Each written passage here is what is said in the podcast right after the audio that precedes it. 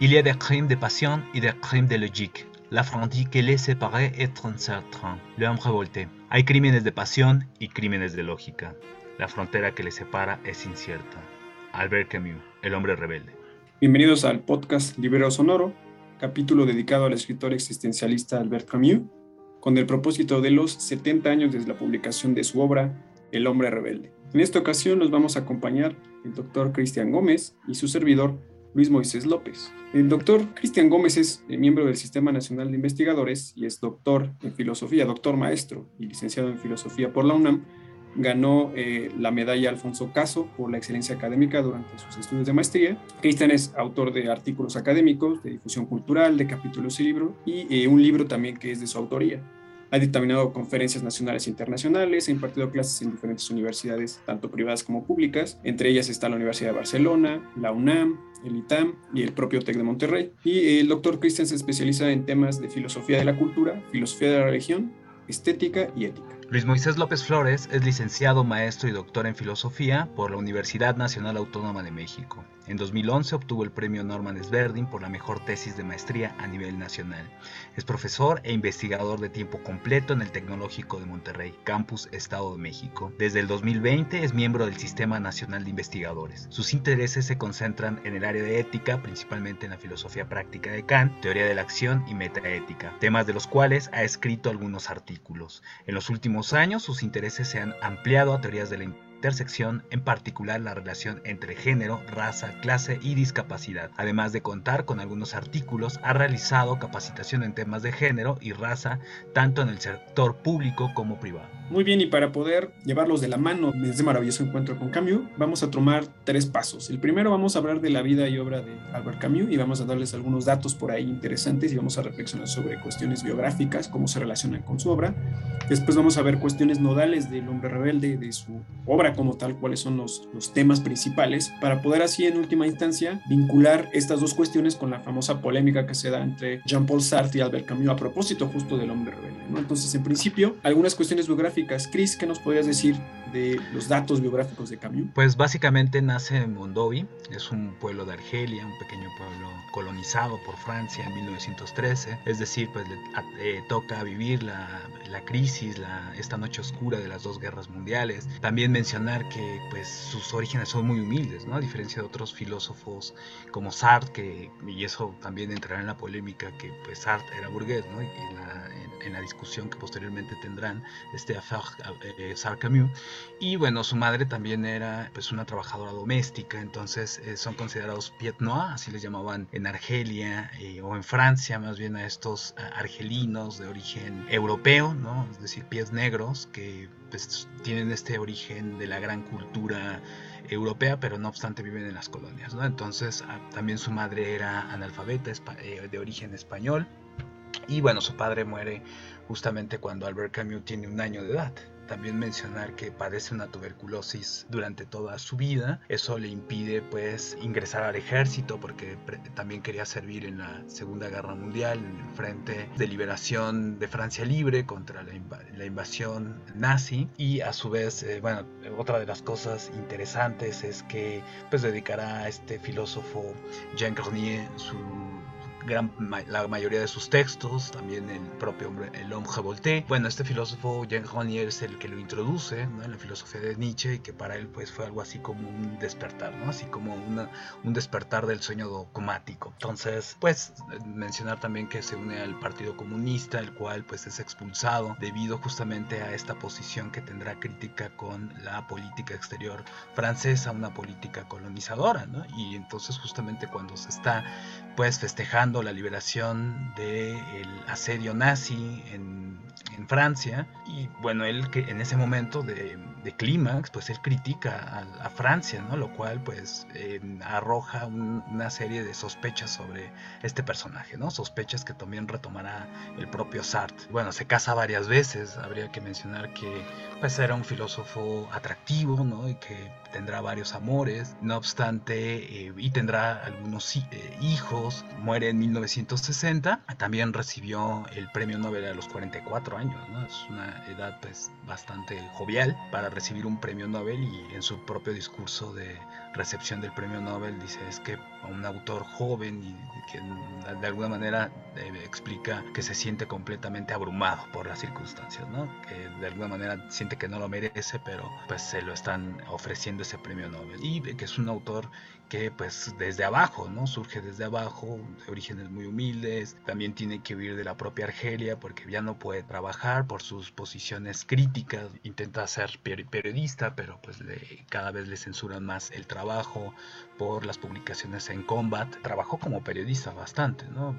Habría que mencionar que no solamente es filósofo, sino también un dramaturgo, escribió prosa, escribió teatro, etcétera, uno de los de las voces más importantes de la filosofía del siglo XX, pero que también ha sido pues muy ninguneado, ¿no? Por la, por la tradición francesa, sobre todo pues en esta polémica Sartre-Camus, que se deriva justamente de la publicación de Leon Revolte en 1951. Sí, claro, y continuando quizá esa línea de, de pensamiento, quizá agregar justo otras dos cuestiones, estos datos biográficos y también a la cuestión de la obra, es que justo, y algunos autores lo sugieren, pensar que Camus es difícil entenderlo como un filósofo, y porque en ese momento hay que recordar que cuando se hablaba de filósofo, la figura que venía a la mente francesa de esa época y probablemente de toda Europa era Jean-Paul Sartre, que es algo que va a ser como fruto de, la discusión y la polémica con, con Sartre a partir del hombre rebelde, pero creo que eso se se puede rastrear desde el principio de su contacto que tuvieron justo con el tema del existencialismo. O sea, justo Camus toda su vida tuvo esta polémica con Sartre de que él no se consideraba un existencialista. Él decía, yo no soy un existencialista. Y era porque justo el término existencialista estaba reservado para la filosofía francesa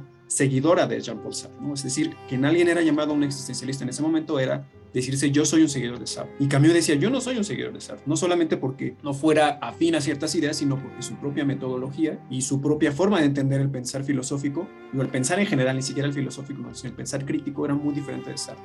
Esta versatilidad que tiene en principio, que es similar a Sartre, pero parece que una de las grandes eh, diferencias que tiene con Sartre es el hecho de no creer un poco en la, en la razón. Creo que Sartre, a pesar de que podemos considerar un gran filósofo crítico de la modernidad, es un continuador de la modernidad en la medida en que la propia, sus propios trabajos ensayísticos, la propia dialéctica, el propio método dialéctico, están en una conversación muy cercana con Marx. De hecho, el propio Sartre va a decir en algún momento que en el existencialismo es un humanismo, que lo que él quiere hacer es un existencialismo de corte marxista.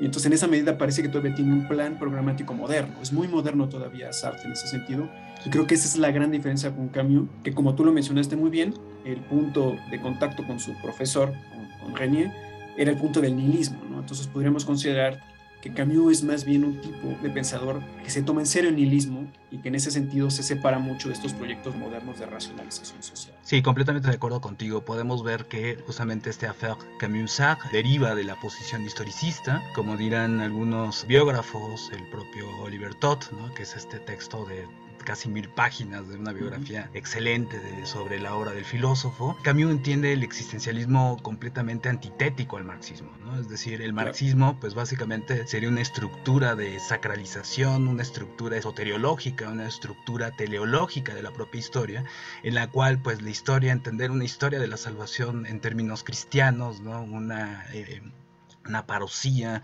un quiasmos en el que al final habrá una revelación. Y eso es bueno, ya de entrada, pues eh, eh, hay una crítica a Marx muy interesante en, la propia obra de Albert Camus que eh, señala que al menos bueno Hegel determinaba que el motor de la historia pues se trataba de la crisis del conflicto de la negatividad pero en este espíritu que va moviendo desenvolviendo los hilos de la historia por lo menos al menos Hegel eh, sitúa este desenvolvimiento de la historia en, la trascendencia no se trata de una especie de espíritu pero Marx lo sitúa en la materia ¿no? entonces pues no obstante está predicando o eh, propiedades de la materia que no obstante pertenecen al espíritu. Y al tratar Marx de poner la historia, enderezar la historia, pues la pone patas para arriba, ¿no? Esa es una de las críticas que hará eh, más sucintas el, el propio autor a la filosofía marxista, pero también es, por lo tanto, entender el existencialismo como un marxismo es una contradicto inadyecto, porque el existencialismo pues básicamente menciona que no hay propiedades definitorias del, del sujeto y por lo tanto no hay una especie de metafísica 3 que sí podemos señalar en, el propio marxismo, ¿no? Se trata de una metafísica materialista, una cosa rarísima, y por lo tanto, pues era uno de los señalamientos que hará Albert Camus en torno al existencialismo, que bueno, a Sartre no le parece, ¿no? Entonces ahí vendrán en, en gran medida esta discusión, este affair que tiene con Camus, en, términos de la historia y el antihistoricismo, porque el antihistoricismo pues es, es nihilista, ¿no? Eh, y, pero eso también condesciende el asesinato y el suicidio.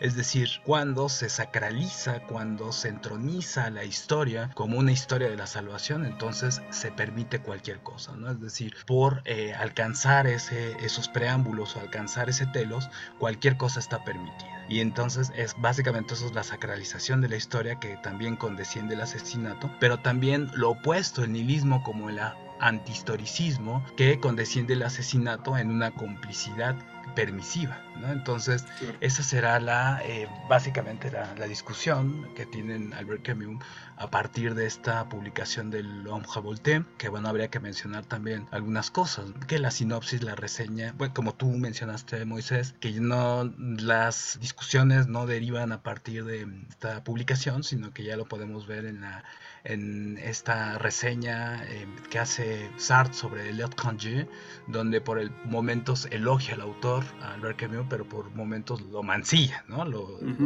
lo, vilipendia. Claro, claro, y justo creo que ahí es donde podemos encontrar una línea de continuidad y discontinuidad que se ha discutido mucho en la teoría especializada, pero que se puede ver incluso en las propias cartas que se mandan tanto Camus como Sartre en sus encuentros públicos, el hecho de que creo que hay una, no sé qué opinas, pero hay una coherencia bastante, en mi punto de vista, entre la primera obra, si pudiéramos considerar que Camus se divide como en grandes bloques, en los dos grandes bloques, el, el bloque del absurdo, que concentraría el extranjero, el mito de Sísifo y la peste, ¿no? O sea, es el gran filósofo del absurdo. Y por el otro lado está toda la famosa teoría como política de Camus. Y usualmente es interesante, como mencionas, que es un, autor que es ninguneado, porque justo no es como que se tome a Camus como uno de los grandes antecedentes de la filosofía política. O sea, cuando alguien ve teóricos políticos, piensa en Hobbes, piensa en Rousseau, piensa en Kant, o incluso más contemporáneamente puedes pensar en John Rawls o en Habermas, pero no te viene a la mente alguien como Camus. Y es interesante que se supone, dicen los autores, el hombre rebelde es justo el momento en el que se, se cristaliza todo el pensamiento político de Camus. ¿no? Entonces es como su gran obra, él mismo la pensaba como su gran obra, es la obra más extensa que tiene a nivel ensayístico. Él se sentía muy orgulloso de esa obra. Y es interesante que no se considere en el canon de la, de la historia de la política. Y creo que le pasa algo muy similar, solo he pensado hace, hace poco y por ahí también lo sugieren, que es muy similar al caso de Hannah Arendt. ¿no? O sea, Hannah Arendt es difícil como encasillarla como una pensadora política, como una filósofa política, sino como una pensadora de lo político. Y creo que en esa medida Camus está como en esa misma tesitura, ¿no? O sea, se presenta como un pensador político, pero a la vez justo no es tan fácil de encuadrarlo en una posición y de ahí que la propia polémica va a encontrar muchas aristas, pero que justo creo que sí hay una continuidad según yo y creo que ahí se va a notar ahorita, lo, lo vamos a ver una continuidad entre su propuesta del absurdo y su propuesta contenida en el hombre rebelde. Es decir, yo lo que diría es que el hombre rebelde es llevar el absurdo al ámbito de lo político. Y creo que ahí hay una coincidencia brutal que lo hemos discutido en otras ocasiones, que no sé si recuerdes, pero el inicio del mito de Sísifo empieza con el problema del suicidio, el problema de quitarse la propia vida, dado el nihilismo, es decir, dado que no hay sentido, dado que no hay, no es Dios, no es la racionalidad, no es el Estado, no es ninguna de estas metanarrativas, dirían los, escritores postmodernos, no es lo que nos da sentido, entonces ¿qué da sentido? Ahí está el problema del suicidio. Y es muy interesante que justo el hombre rebelde empieza con el problema del asesinato. Ya no es el, el matarse a uno mismo, sino el matar al otro. Y creo que hay una línea de continuidad brutal porque es cómo pensar el asesinato al margen del nihilismo. Y creo que es ahí donde va a tener una diferencia muy brutal con Sartre, porque Sartre piensa todavía en el Estado como una configuración racional y para Camus no es posible eso. Entonces creo que la gran pregunta, y creo que por eso con la cita inicial que iniciamos, que iniciamos justo el, podcast, es justo sobre el crimen del asesinato. ¿no? Es cómo prohibir el, el asesinato, cómo entender, cómo analizar el asesinato al margen del mismo. Sí, completamente de acuerdo contigo, Moisés, ¿no? Es decir, el, el asesinato y también el, el suicidio se, se, mueven en esa, esa misma órbita, ¿no? De pérdida de los valores humos, entre ellos la vida. Y si la vida no tiene sentido, entonces...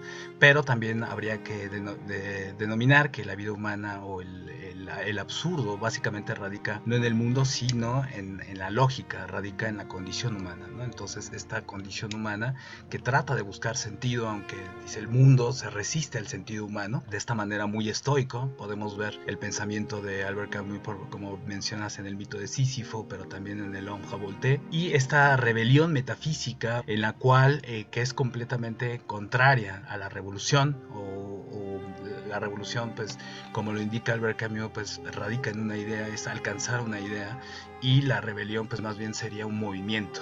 Entonces este movimiento que a diferencia de la, de la revolución que trata de instaurar un mecanismo, ¿no? Y que como bien mencionas en Sartre, el, el Estado todavía funciona de una manera racional, pues siguiendo una dialéctica hegeliana en la cual pues el espíritu se instituye en términos eh, institucionales y al, al, final habrá un estado que pueda condescender a este pues a este ser humano cada vez más perfecto entonces lo que sucede en la revolución es se mata al hombre actual para alcanzar a un hombre que todavía no existe. Y eso es justamente lo que no gusta Albert Camus, dice, porque la, la, revolución también se comete en una serie de crímenes, por muchas veces por meras palabras, ¿no? Y estará también su crítica al estalinismo y a estos, eh, a, a, la propia, a la izquierda eh, rusa, a la izquierda soviética, que no cae bien sobre todo a los redactores, en este caso Sartre y el propio reseñador del Homme Revolté, Francis Jenson, que mencionan que pues más bien Sartre es un escritor de derecha, ¿no? Digo, perdón, Camus es un escritor de derecha, pero habría que mencionar que el propio Albert Camus no se refugia en esos escritores de derecha, ¿no? Porque criticar a la izquierda por antonomasia no te hace de derecha. Entonces, aquí la idea también es esta fórmula de Dostoyevsky, ¿no? Si la vida no tiene sentido, entonces todo está todo permitido está y que también legitima estos discursos del poder, pero si eh, todo está permitido, entonces no se puede prohibir nada con base en qué en qué en qué criterio, en qué valor claro. se prohíbe o se legitima un discurso, pues dirá el propio Camus, ¿no? Y en esto es bastante nihilista, pero que un nihilismo que deviene cinismo, como el de la contemporaneidad, en el cual, bueno, pues básicamente la validez de todo discurso estriba en su poder, ¿no? En el claro, poder claro. que atraviesa este horizonte epocal de nuestra época. Entonces, y pues también Albert Camus pues, hablará de una especie como de una biopolítica que está implícita, eh, que también en la propia Hannah Arendt hablará también de una tanatopolítica, en la que pues en estos temas que atraviesan sus escritos, ¿no? que son obras de teatro, ensayos, libros, y que bueno, es un autor bastante prolífico a pesar de su prematura muerte a los 47 años. Claro, sí, quien hubiera querido escribir todo lo que escribió Camus a la edad que uno tiene, ¿no?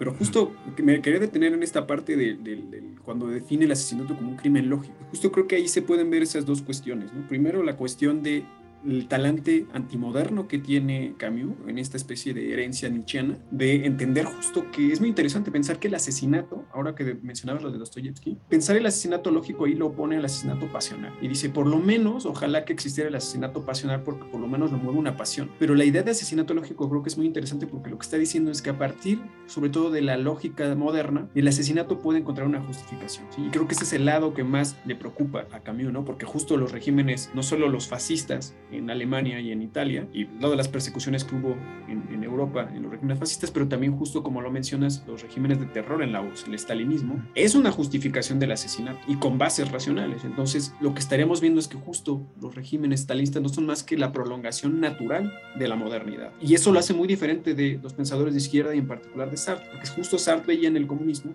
la posibilidad de confrontar y además de distinguir entre los fascismos que estaban vinculados a una falta de ilustración, a lo mejor a una propia lógica de ilustración, pero parece que el propio Sartre sí se detiene en la crítica que hace al comunismo. El comunismo es como la gran alternativa que hay a los proyectos modernos. Pensemos quizá incluso en el propio Habermas, ¿no? Habermas no va a hablar propiamente a lo mejor de los comunistas, pero cierto tipo de liberalismo racional, como la modernidad como un proyecto inacabado. O sea, en ese sentido parece que la crítica a la modernidad puede ser salvada, pero parece que en cambio justo no lo es. Y la prueba máxima de que de que la modernidad nos lleva a unos regímenes de terror, así como lo va a pensar la propia Hannah Arendt, son los regímenes estalinistas.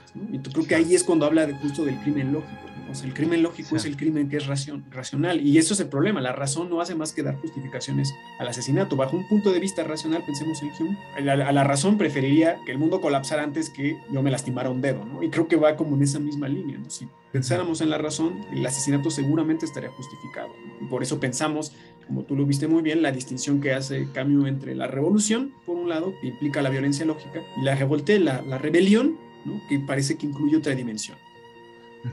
Sí, completamente de acuerdo eh, contigo. Es, es decir, en, parece que la modernidad también se va constituyendo en un telos y este telos, eh, y ya la encontramos en el, en el primer, en la primera modernidad cartesiana, ¿no? Es decir, para Descartes, el, y bueno, no, es que la culpa la tenga Descartes, sino que se encuentra en el propio programa de la modernidad, en, en términos ideológicos en el que señala Descartes que pues bien la razón tiene que ver con la fuerza, ¿no? La fuerza de dominar los elementos, que tiene la res extensa, lo único eh, valioso pues será esta rex cogita, pero a su vez dominar los elementos de la materia mediante este conocimiento de las reglas que están circunscritas en la materia y por lo tanto pues vemos que la razón moderna pues es una razón de dominio y por lo tanto el total el, el comunismo pero a su vez estos tres grandes humanismos eh, que eh, habría que mencionar que el capitalismo, el comunismo y el nacionalsocialismo también son, son programas, los tres grandes programas humanistas del siglo XX,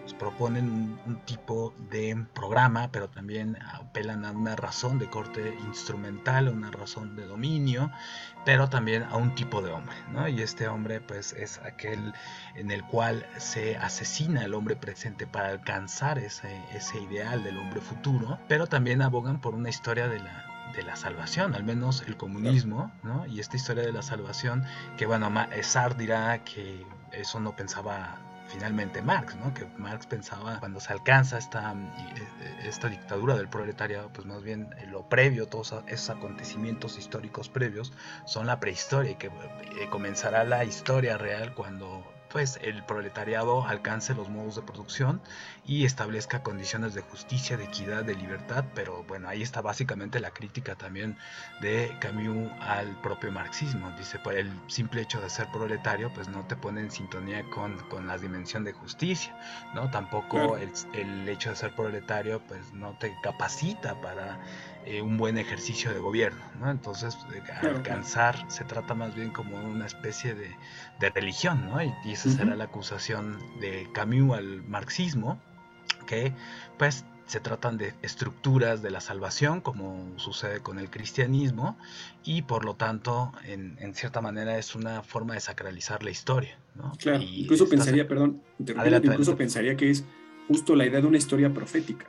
O sea, tanto cristianismo como marxismo son una historia profética porque vienen un porvenir, en un telos, en un, en un, objetivo, en un fin final, la realización de la vida humana. ¿no? Ya sea que el cristianismo lo postergue en una vida futura, ya sea que el propio marxismo lo, lo, lo, postergue en la dictadura del proletariado, pero finalmente son utopos, son sin lugar, son utopías en ese sentido, pero utopías que justo apuntan a un telos específico. Y que el problema es ese, ¿no? que si entendemos la teoría política como que el fin justifica los medios, justo el fin justifica la violencia.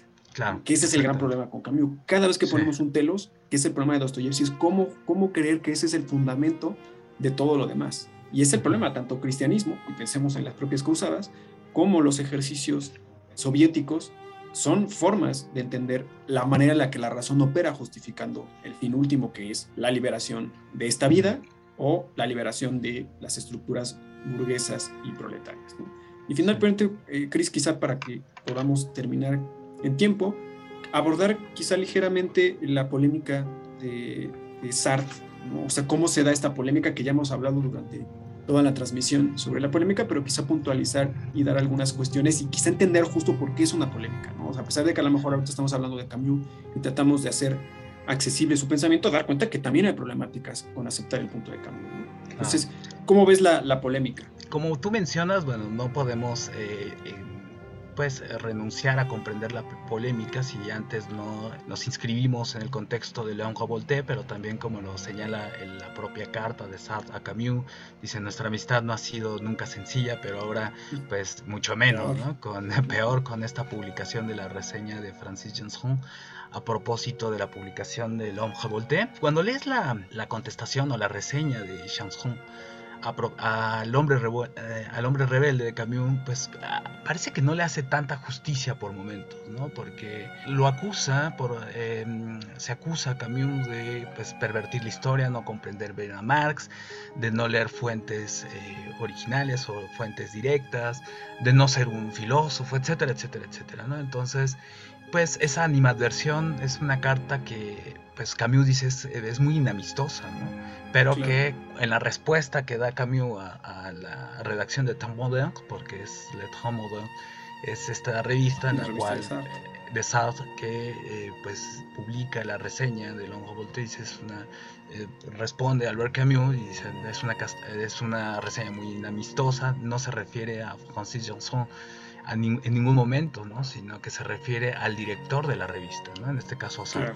Entonces... Eh, y ahí es donde, pues, perdón, creo que, perdón, ahí justo adelante, donde toma como, como una cuestión muy, muy personal, ¿no? O sea, porque justo, ah, como recordando ahorita y, como poniendo a lo mejor algunas puntualizaciones, justo la, la, reseña de, de Jason es el, en 1954, ¿no? Y ahí justo lo tacha en efecto, todas estas cosas que dicen como metodológicas, ¿no? Como que esto no es un filósofo. Y tiene que ver con esto que tú dices, su propia formación académica no es como la de Sartre, no está en las grandes universidades como sí lo está Sartre, no está en las universidades como está Chanson, y creo que esa es la gran diferencia, ¿no? Incluso hay una anécdota, ¿no? En la cual están Simón de Beauvoir y Jean-Paul Sartre, y Simón de Beauvoir misma dice que Sartre dudaba mucho de la capacidad filosófica de Camus, ¿no? Y tiene que ver con toda esta formación, con toda esta deficiencia académica, ¿no? Lo consideraba un gran pensador, pero no un gran académico.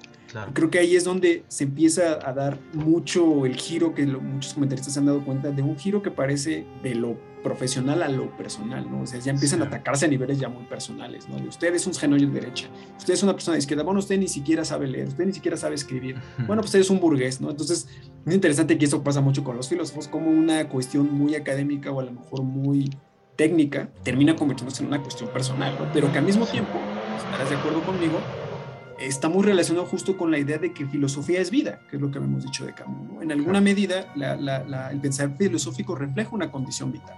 Y ahí es donde creo que es muy cercano a Nietzsche. Y por eso la polémica la podemos entender no solo como una cuestión de qué ideas habían en, un encuentro académico, sino como dos perspectivas de vida que implican ponerse eh, en riesgo de un, de un lado o del otro. Sí, eh, estoy de acuerdo contigo. Aquí se aplica la frase eh, primum filosofari deinde vivere, ¿no? Primero filosofar, después vivir. Sí es eh, imposible separar la obra de Albert Camus de su propia biografía, como nos mencionara, mencionara el propio Oliver Todd.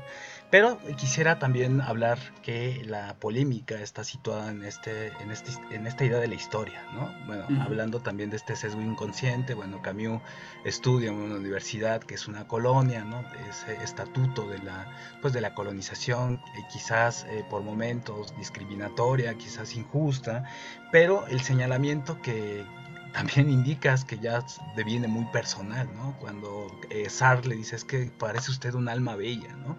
No quiere ingresar a la historia porque la historia, pues básicamente es la historia de la catástrofe, ¿no?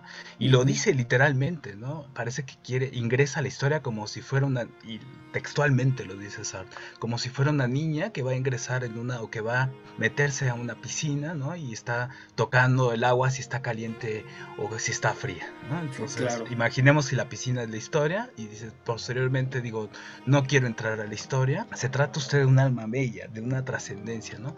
Pero habría que mencionar también que Camus tiene una honestidad intelectual, pues, eh, que lo conduce a, evitar todo cinismo, ¿no? Y es lo que en textos como Los Justos y también eh, siguiendo a Dostoyevsky en, el texto de Los Justos, pues el personaje principal se niega a tirar una bomba si esta va a producir el, el, asesinato de dos niños, ¿no? El archiduque, me parece que ahorita, bueno, el nombre no me acuerdo, Antonio creo que se llamaba, eh, iba a producir también el asesinato de inocentes, entonces dices mejor, no se puede justificar la revolución, no se puede justificar el devenir de la historia si se produce la muerte de inocentes, en este caso de niños, ¿no? un poco en, en consonancia con Dostoyevsky, en los hermanos Karamazov, cuando el propio personaje principal dice, bueno, si esta gran maquinaria, esta gran fábrica que producía eh, un mecanismo bastante sofisticado que produce mercancías al mil por hora, dice, bueno, si hace eso,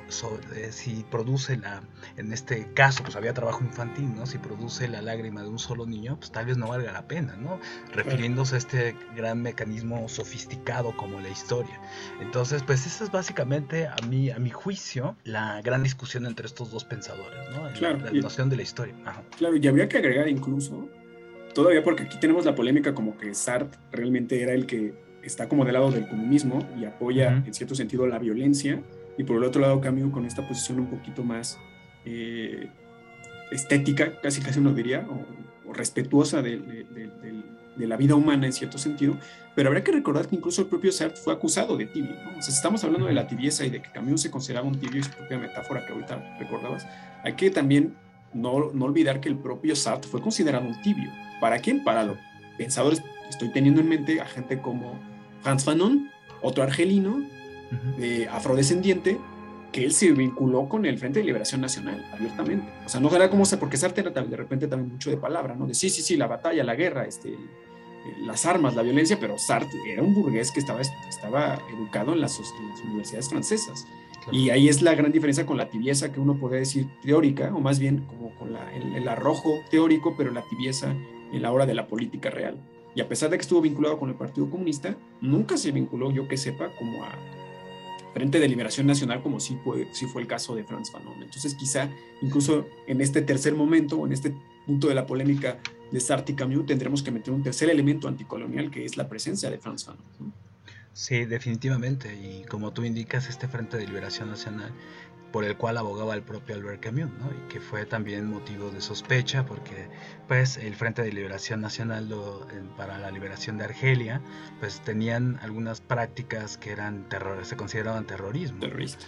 Pero el, el, caso es que, eh, pues, defender o más bien justificar, porque no, no justificaba, ¿no? Pero comprendía al menos cuáles eran las motivaciones de estos argelinos, ¿no? Para liberar a su propia nación. Pues, evidentemente no puedes festejar la liberación de Francia eh, de, la ocupación nazi y al mismo tiempo estar ocupando Argelia. Y eso es básicamente la, la, falta de coherencia que entendía Camus y que pues básicamente le conducirá a, estas, a estos adjetivos de Sar, ¿no? Es decir, usted es una alma bella, ¿no? no se quiere ensuciar las manos, pero también como tú indicas, el, eh, la, propia biografía de, de Sar no se involucraba porque me parece que nunca está en el Partido Comunista, ¿no? Eh, no nunca se involucró con los, eh, con este Frente de Liberación Nacional, etcétera, también avalaba un poco esta política colonialista que eh, pues para Albert Camus sería una pues eh, no sería coherente, ¿no? Es decir, se requeriría una, una cierta coherencia en el, en el, sujeto, lo que evita este cinismo, ¿no? Pues, cinismo producto de un nihilismo en el cual pues, la existencia no, no tiene, si no tiene sentido la existencia humana, pero básicamente no tiene una validez, que al final de cuentas eso señalará el concierto planteamiento de Nietzsche, es decir, se trata de una crisis de los valores y también, por lo tanto, la vida humana como un valor sumo eh, pierde esta, esta dimensión y se condesciende el asesinato y el suicidio. Les agradecemos a todos y a todas por acompañarnos una vez más en este podcast Librero Sonoro.